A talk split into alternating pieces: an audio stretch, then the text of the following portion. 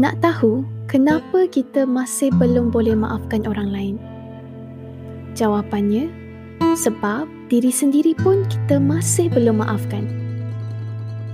Sebab kata bijak pandai, kalau nak tahu cara kita layan diri kita macam mana, tengok macam mana kita layan orang lain. Kawan-kawan, jom kita fikirkan ayat ini dalam-dalam. Kalau kita masih menyalahkan orang lain, itu tandanya kita sedang masih menyalahkan diri sendiri. Selagi kita tidak maafkan orang lain, selagi itu kita pun sebenarnya sedang tidak memaafkan diri sendiri. Kita tidak maafkan sesuatu kesilapan yang kita mungkin pernah terbuat pada masa lepas. Kalau kita layan orang dengan baik, kita pun sedang layan diri kita dengan baik. Kalau kita sedang menyakiti orang lain, kita pun sebenarnya sedang menyakiti diri kita sendiri. Dan selagi kita menyakiti diri kita dengan tidak memaafkan diri sendiri, selagi itu kita sebenarnya sedang terperangkap dalam satu penjara. Satu penjara masa silam yang penuh dengan kesilapan kita sendiri yang kita masih tak boleh maafkan.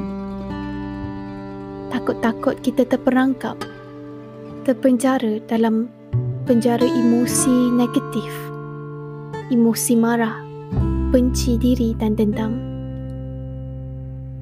Dan inilah sebenarnya punca kenapa kita masih tak boleh maju ke hadapan. Rasulullah sallallahu alaihi wasallam ada bersabda dan Allah tidak menambah kepada seseorang hamba dengan sebab kemaafan yang diberikan kepada orang lain melainkan kemuliaan dan tiada merendah diri seseorang itu melainkan Allah akan mengangkat darjatnya. Kawan-kawan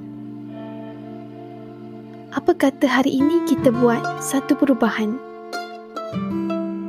iaitu untuk memaafkan diri kita sendiri supaya kita dapat memaafkan orang lain.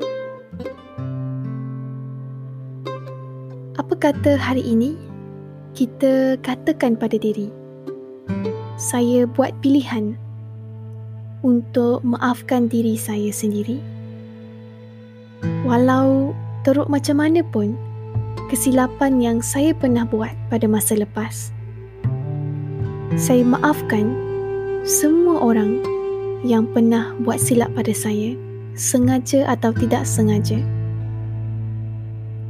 Saya bertaubat dan mohon keampunan Allah atas apa sahaja kesilapan yang saya buat pada masa lepas. Sebab saya yakin dan saya percaya pada sifat Allah yang Maha Pengampun. Dan kalau saya mohon keampunan pada Allah, saya benar-benar bertaubat, saya akan dapat ketenangan itu. InsyaAllah.